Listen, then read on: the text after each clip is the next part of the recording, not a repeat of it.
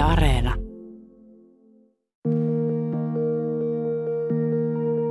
Viime viikolla Ylen MOT paljasti järkyttävää tietoa kehitysvammaisten kohtelusta asumishoitopalveluissa. Yhtenä sydäntä särkevimpänä tarinana kuultiin Onnikuti Omenapuun tapauksesta, jossa autistista asumisyksikön asukasta oli järjestelmällisesti kohdeltu väkivaltaisesti usean vuoden ajan. Kyseistä asukasta oltiin pakkosidottu ja teipattu väkivaltatilanteiden välttämiseksi, mutta suuremman keskustelun herätti lainsäädäntö ja kehitysvammaisten oikeuksien rajoittaminen näiden räikeiden toimien taustalla. Ja tämä keskustelu pääsi eduskuntaan asti. Arvoisa puhemies, vammaiset ihmiset kokevat syrjintää monilla elämän aloilla. Yhteiskuntamme ei ole esteetön. Meillä on paljon sellaisia asioita, jotka ovat rakenteissa. Vammaisten ihmisoikeusjärjestö Kynnys ry kertoo kannanotossaan, että MOTn paljastamat yksityiskohdat ei tule suurena yllätyksenä. Väärinkäyttö ja kohtelu pulpahtelee aika ajoin pinnalle. Heidän mielestään olisi aika puuttua vakavasti vammaisiin kohdistuviin asenteisiin ja ennakkoluuloihin sekä panostaa tietenkin resursseihin. Me halutaan jälleen kerran tietää, että miten se voitaisiin tehdä. Tänään me kysytään, missä ja miten resursseja vammaishoitoon voisi lisätä sekä miten karistaa niitä ennakkoluuloja. Mun kanssa juttelee vammaisaktivisti Nita Halonen. Mä oon Marjukka Mattila. Ja nyt takaisin Pasiaan.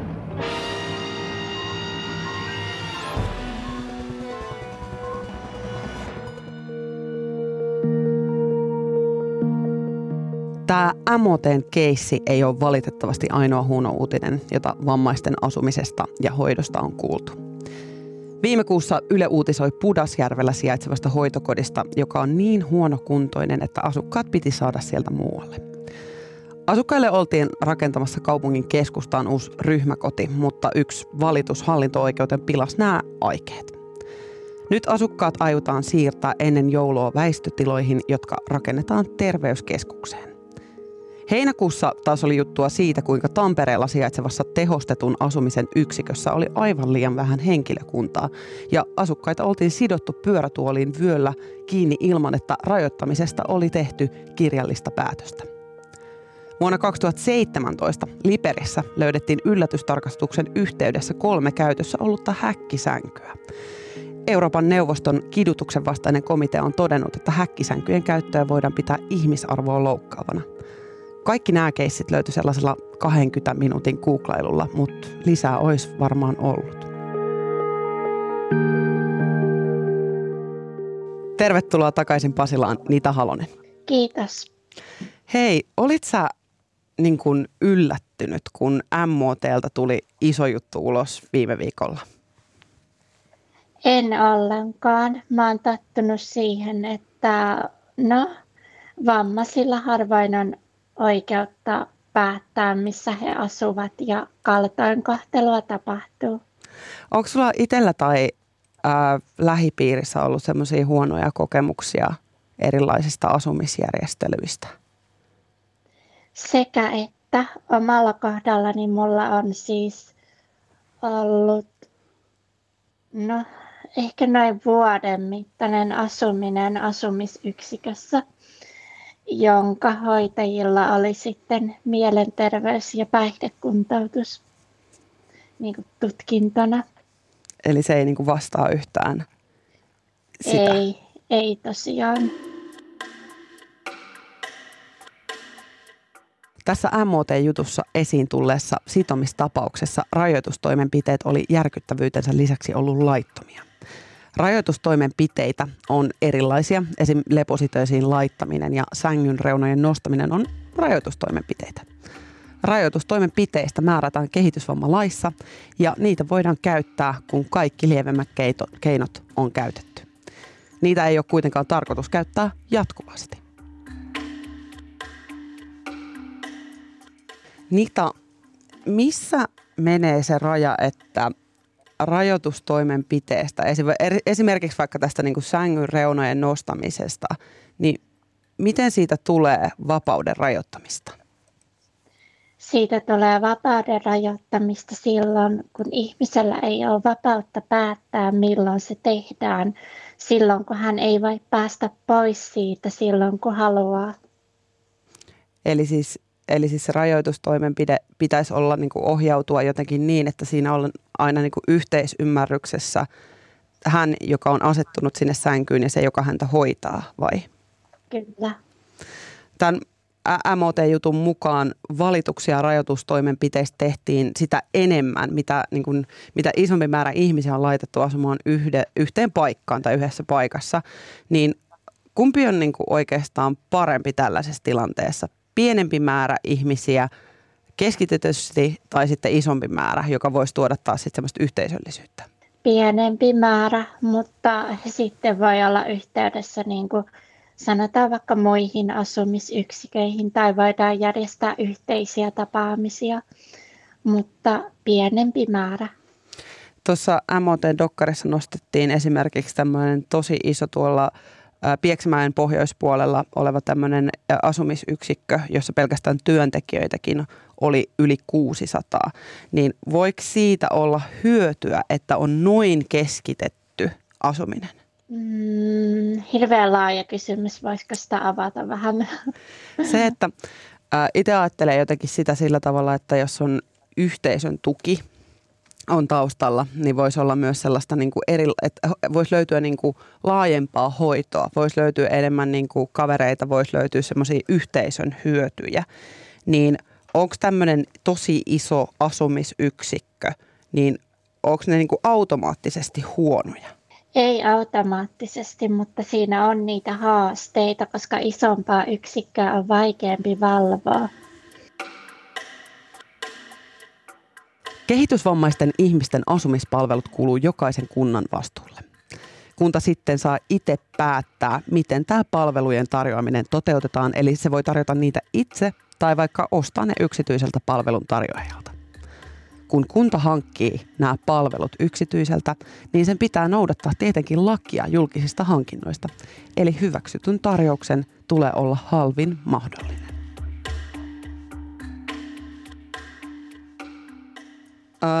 Kunnat kilpailuttaa näitä tämmöisiä palvelun tarjoajia, niin miten tämä kilpailutus vaikuttaa erilaisten asumisyksiköiden arkeen?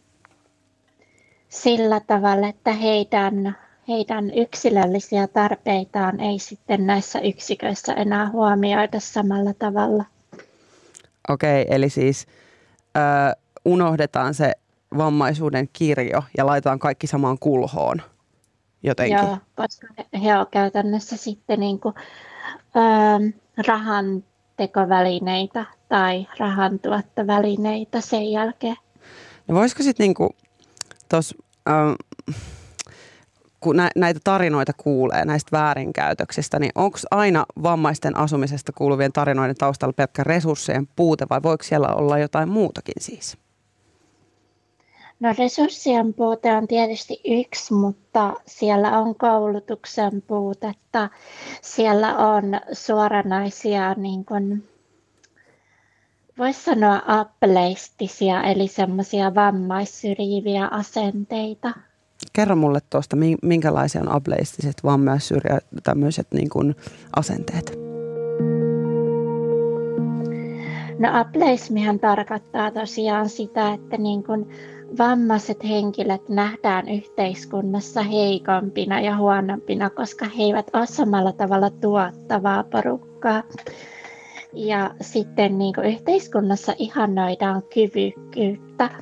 Ja kun vammaisilla henkilöillä tämä kyvykkyyden taso on heikompi, niin se tarkoittaa sit sitä, että heitä niin kuin sitä kautta syrjitään.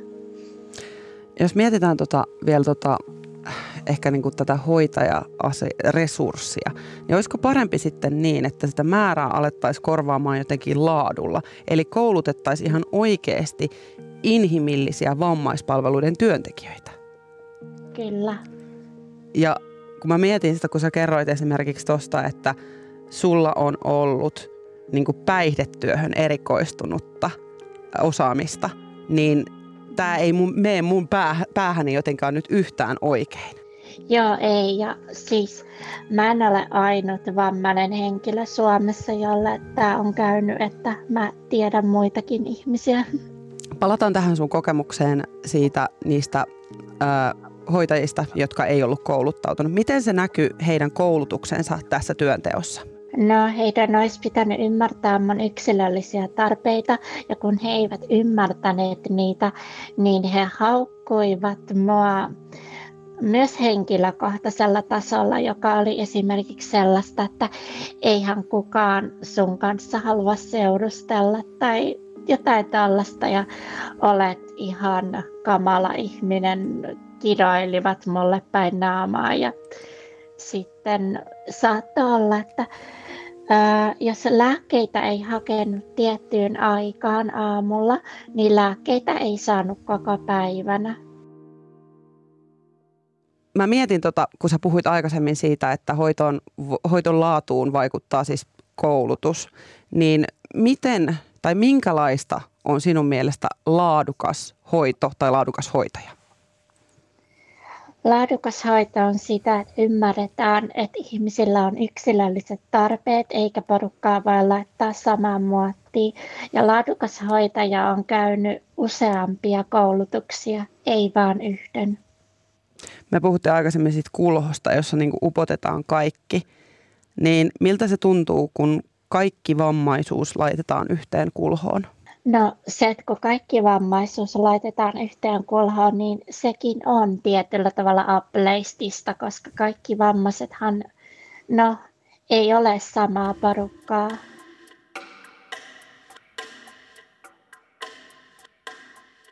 Vammaisten asumiseen liittyvien ongelmien taustalla ei ole siis pelkkä kilpailutus tai resurssien puute. Vuonna 2016 yhdenvertaisuusvaltuutetun tekemässä kyselyssä yli puolet vastaajista totesi, että asenneilmapiiri vammaisia henkilöitä kohtaan on Suomessa huono tai erittäin huono. Vuoden 2014 A-studiossa kävi ilmi, että vammaisista naapureista valitetaan jopa ulkonäön takia. Ja tämän vuoden perusoikeusbarometrin mukaan 28 prosenttia vammaisista ja tai toimintarajoitteisista vastaajista on kokenut syrjintää työnhaussa. Kaikista syrjinnästä ei barometrin mukaan kuitenkaan ilmoiteta, koska ei koeta syrjinnän olevan tarpeeksi vakavaa tai pelätään esimerkiksi oman työpaikan menettämistä.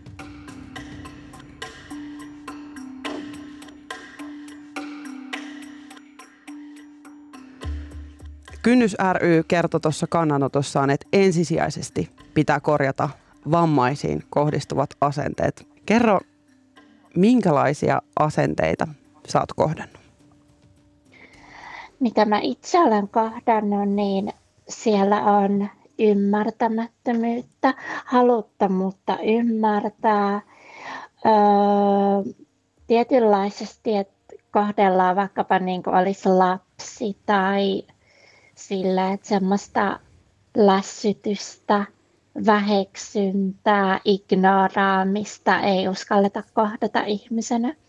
No noin on aika isoja paloja purtavaksi niin kuin, miten, miten näihin voidaan puuttua? Miten näihin asenteisiin voidaan puuttua? Mm, no ensinnäkin mä uskon, että ihmisten pitäisi päästä kohtaamaan vammaisia ihan niin kuin arkielämässä. Eli siis, vaikka, eli siis vaikka ruokakaupassa, töissä, vaikka, apteekissa, joo. pankissa, poliisissa. Kyllä. Mitäs esimerkiksi tuommoinen medianäkyvyys?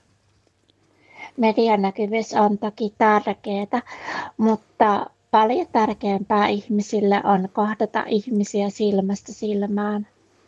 Tämä on niin kuin hauska, kun mä jotenkin ajattelen ensimmäisenä, että no medianäkyvyys, medianäkyvyys. Mutta sä oot niin kuin ihan oikeassa tuossa, että mä en kohtaa apteekissa vammaisia, mä en kohtaa pankissa vammaisia, mä en me baariin ja kohtaa vammaisia. Eli semmoinen arkinäkyvyys on niin kuin aika siisti juttu. Suurimmassa osassa tämän MOT-jutun julkaisemisen jälkeen tehdyissä jutuissa on haastateltu kaikkea muita kuin vammaisia. Mistä se johtuu? Se johtuu niistä asenteista. Ajatellaan, että vaikka se koskee vammaisia, niin eihän heillä ole mitään sanottavaa, koska eihän vammaiset ymmärrä ja eihän vammaiset tiedä. Ja niin kuin, on vaan helpompi haastatella muita ihmisiä, kun lähtee miettimään, että ketä vammasta voitaisiin haastatella. Vammaisten asioista päättää aina joku muu kuin vammainen kaikissa niissä ö, haastatteluissa, mitä katsoin, niin siellä oli aina ei-vammainen ihminen vastaamassa vammaisten kysymyksiin. Ö, me ollaan puhuttu tässä koko aika vammaisten asumisesta ja asumisen hoitamisesta, niin onko sinulta kysytty, että miten sä haluaisit asua esimerkiksi? Tai onko, kysytäänkö vammaisilta koskaan, että miten sä haluaisit asua? No jos mä mietin tätä omalla kohdalla, niin ajatellaan vaikka tätä asumisyksikköä, jossa mä olin, niin multahan ei kysytty siitä yhtään mitään. Että mä kyllä sanoin, että mä en halua sinne, mutta sillä ei ollut mitään merkitystä, mitä mieltä mä olen, vaan se, että toiset ihmiset päättivät asiasta ja paljon tämmöisiin törmää lähipiirissä, että ihmiset ei saa päättää itse. Nita, jos sä saisit itse päättää sun asumistyylisi, miten sinä asuisit?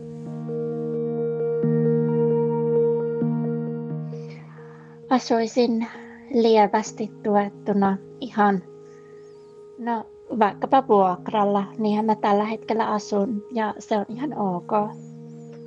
Eli vammaiset mukaan asumis- ja muu järjestelyihin, eikä pelkästään sinne korulauseisiin. Kyllä. Kiitos tosi paljon haastattelusta Nita. Kiitos. Ja kiitos myös meidän kuulijallemme Sofialle, kun ehdotit tätä aihetta.